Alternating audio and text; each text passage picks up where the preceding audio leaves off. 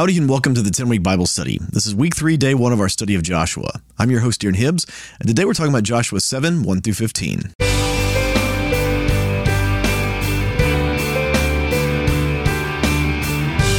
Welcome back to the 10 week Bible study. Again, I'm your host, Darren Hibbs. Before we get started, I want to encourage you to remember to read Joshua 10 times in the next 10 weeks. You got eight weeks left to read it once a week. This really is a way that you can transform your walk with God and, and your encounter with Scripture.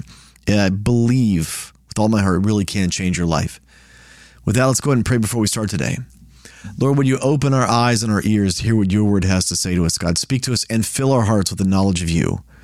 We want to know you more. We want to encounter you through your word. In Jesus' name we pray. Amen. With that, let's jump into God's Word. Be reading today from the NIV. This is Joshua chapter 7, starting in verse 1. But the Israelites were unfaithful in regard to the devoted things. Achan, son of Carmi, the son of Zimri, the son of Zerah, of the tribe of Judah, took some of them. So the Lord's anger burned against Israel. Now remember, right before Joshua sent everybody into Jericho right before the walls fell. At least that's the the way in the narrative it tells us.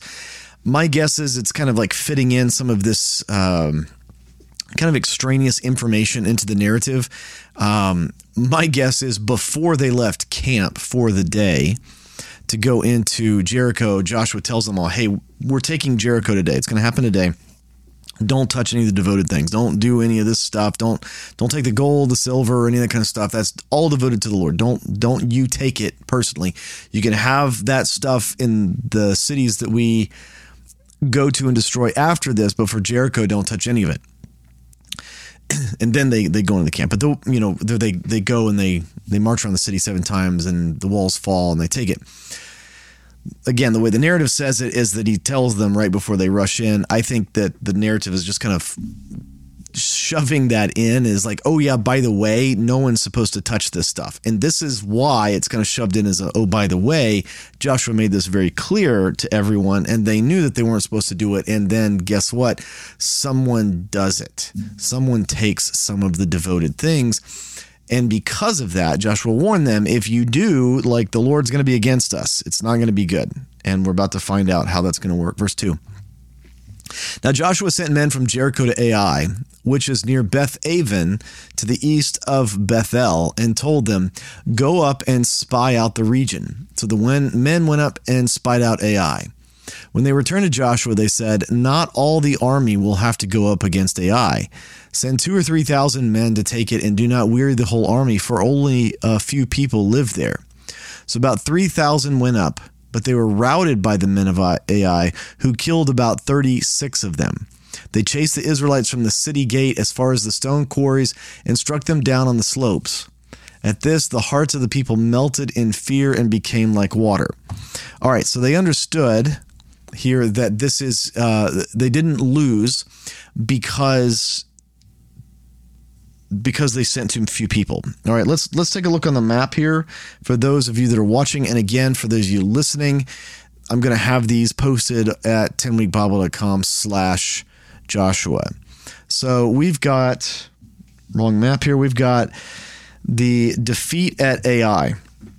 And and so just for some history, we crossed the they were camped where Moses died there at Shittim on the east side. They crossed over the Jordan and ended up at Gilgal. They went and they destroyed Jericho recently. Now they're back at Gilgal. They've come back to their camp at Gilgal. And from Gilgal, Joshua has sent some people up to Ai. They spy it out.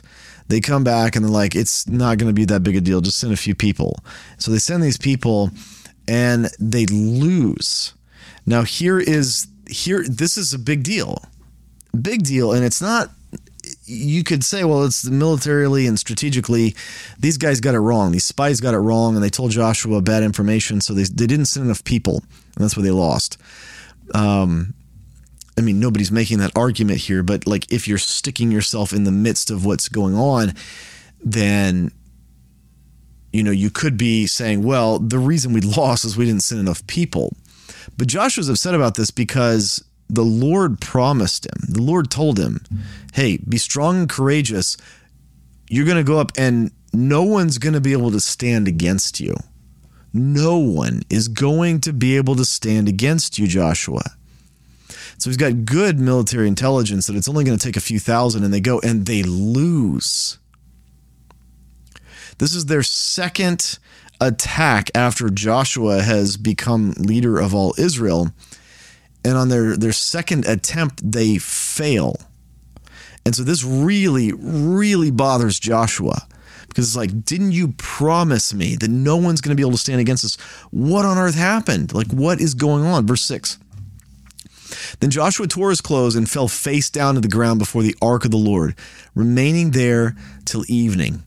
The elders of Israel did the same and sprinkled dust on their heads. And Joshua said, Alas, sovereign Lord, why did you ever bring this people across the Jordan to deliver us into the hands of the Amorites to destroy us? If only we had been content to stay on the other side of the Jordan. This is so interesting the way Joshua puts this. Doesn't this sound so much like during the 40 years of them wandering the desert? Doesn't it kind of sound like the grumbling against Moses? Moses, why didn't we just stay in Egypt? Why didn't you just leave us there, right? It sounds so much like the way that they complained. And I, have gone around and around in my head here is like, is this because Joshua was with all of those people for all of that time? Did he kind of pick up this language? Or is this him essentially calling into question the Lord's promise of you told me this wasn't going to happen and here we are second second city and it happened. Right? Um so why did you bring us over here just to have us be defeated, Lord? I think it's a valid question. I think it's a very valid question given the circumstances. And I don't think, right, it may be that Joshua's picked up some of the language. Uh, I don't think he's being disrespectful. but Maybe he picked up the language, but I don't actually think that's what it is. No, I'm, I'm saying could be like we don't have a description of exactly why he said what he said but i don't think that it's that it's because he picked up the language i don't think that it's because he's being disrespectful to the lord I think he's putting this to the Lord like it would have been better, it really would have been better for us to not come over here if this is how things are going to go. But he kind of he he takes a step back, right? He's going to walk this back just a little bit. He's telling the Lord like you brought us over here and now this has happened. He's kind of putting this on the Lord because the Lord's given him this promise. But now here, let's watch him walk this back verse 8. Pardon your servant, Lord. What can I say now that Israel has been routed by its enemies? The Canaanites and the other people of the country will hear about this and they will surround us and wipe us wipe out our name from the earth. What then will you do for your own great name? All right, again, uh, he, he hasn't started. He's not walking this back yet. Uh, he's putting it to the Lord. He's like, you, they're going to kill us. Like they're all going to hear about this. The they were melting with fear, and now we've been defeated by a small city. They're all going to hear about this, Lord. What are we going to do? Now, again, he is going to sort of walk this back, but I think this is a very valid thing for him to go to the Lord and say. Right? This is this is him I think being quite logical and this is the guy who's already he's already walked out in faith. He's walked around the city seven times and then or six times and then seven times in one day. Like he's done what the Lord has asked him to do. He's been strong and courageous. And so I think this is in his situation a very valid thing to put before the Lord. He's like, what is going on? He's trying to figure out what's going on. Verse 10. The Lord said to Joshua, Stand up. What you are what are you doing down on your face? Israel has sinned. They have violated Oh, they have violated my covenant, which I commanded them to keep. They have taken some of the devoted things they have stolen. They have lied, and they have put them with their own possessions. That is why the Israelites cannot stand against their enemies. They turn their backs and run because they have been made liable to destruction. This is the very language that Joshua used with them. This is the very thing that he told them. If you take some of this stuff, you will be liable to destruction. So the Lord is using this language with him again. Continue on. I will not be with you anymore unless you destroy whatever among you is devoted to destruction. This is a very interesting thing, a very interesting concept. The Lord permits so many evil things to persist over time. most of the time, right? David laments this all throughout the Psalms. How long, O Lord, are you going to let the wicked continue to prosper while the righteous are languishing? How long, O Lord, are you going to let this happen? Why do you let this happen? Right? We see this day in and day out. Bad people get away with doing bad things. And right, the, the the question that people have in their hearts is why would a good God allow bad things to happen to good people? and and the reality is there's some there's some oddities of that question, like who actually is is truly good. But if you just kind of take that on face value, why does he let that happen? It's because if he smote us at the moment that we deserved to be disciplined and smote, none of us would make it past three years old, right? We'd all have been like smote, smitten, whatever you want to say, a long time ago. And so the the Lord's grace, he pers- he doesn't he doesn't just like off us whenever we do wrong. He's patient, he's kind, he's forgiving. And even when we persist in sin, he's still patient, calling out to us, going out like that good shepherd to come and retrieve us and bring us back into the fold. He's patient with us. But there are times where he's not. And this is one of those times. I mean, think about um, Ananias and Sapphira in the book of Acts. He's not patient with that. Like, boom, he deals with that fast. I mean, they fall dead at the moment, almost the exact moment that they lie to Peter. And here we see that, boom, like he is not going to allow this to persist here. And so there's these moments in time, and, and even tells Moses, right? At one point, he says, I will have mercy on who I will have mercy. So the Lord reserves the right to to at any point be like, yeah, I'm done with that. Right? He's persisted for hundreds of years with the Amorites before he's like finally, all right, I want you to destroy them all because they're so wicked. He's persisted 400 years with them, even more. I mean, we see what happened with Sodom and Gomorrah. So that was going on. That kind of wickedness and debauchery was going on before he promised Abraham that he could have the land, but not for 400 years right? So, so he's persisted for hundreds of years, maybe thousands, with the people of of Canaan, the Canaanites, the Amorites. But here we see he's not putting up with this nonsense for a minute. When does he do that? How does he do that? I don't know. I don't know when he chooses to do that, but he reserves the right, as he told Moses, I will have mercy on whom I'll have mercy. Like, you don't get to tell me when I have mercy and when I don't. Now, most of the time, he's incredibly merciful. But there's times like this where he's like, no, we're going to nip that in the bud. Verse 13 Go, consecrate the people. Tell them, consecrate yourselves in preparation for tomorrow, for this is what the Lord, the God of Israel, says. There are devoted things among you, Israel. You cannot stand against your enemies until you remove them. In the morning, present yourselves tribe by tribe. The Lord will who the Lord uh, the tribe the Lord chooses shall come forward clan by clan. The clan the Lord chooses shall come forward family by family, and the family the Lord chooses shall come forward man by man. Whoever is caught with the devoted things shall be destroyed by fire along with all that belongs to him. He has violated the covenant of the Lord, and he has done an outrageous thing in Israel.